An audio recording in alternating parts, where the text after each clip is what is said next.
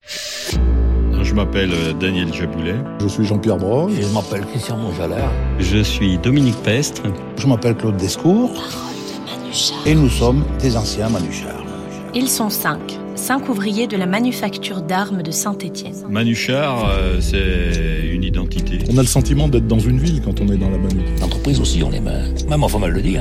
Tu vois, quand t'es content, tu, tu, vas retrouver tes copains, mais c'était ça. Il y a beaucoup de personnes qui disaient euh, pourquoi fabriquer des armes pour les taper sur la figure. Dès le XVIIe siècle, cet établissement d'État a étudié, créé, confectionné des armes de défense pour les troupes françaises. Un gâchis donc euh, humain, mais un gâchis industriel. Et ces compétences ont non seulement disparu de l'établissement, mais je pense qu'elles ont disparu tout court. On allait au contact, le bugne à bugne, ça s'appelait, c'est-à-dire entre quatre yeux. De son âge d'or jusqu'à sa fermeture, Daniel, Jean-Pierre, Christian, Claude et Dominique ouvrent leur livre de souvenirs dans Paroles de Manuchard. Les plans, euh, les uns après les autres, euh, ça coûtait cher en emploi, mais ça coûtait cher sur la santé des salariés. On s'est battu, on ne le regrette pas. Hein.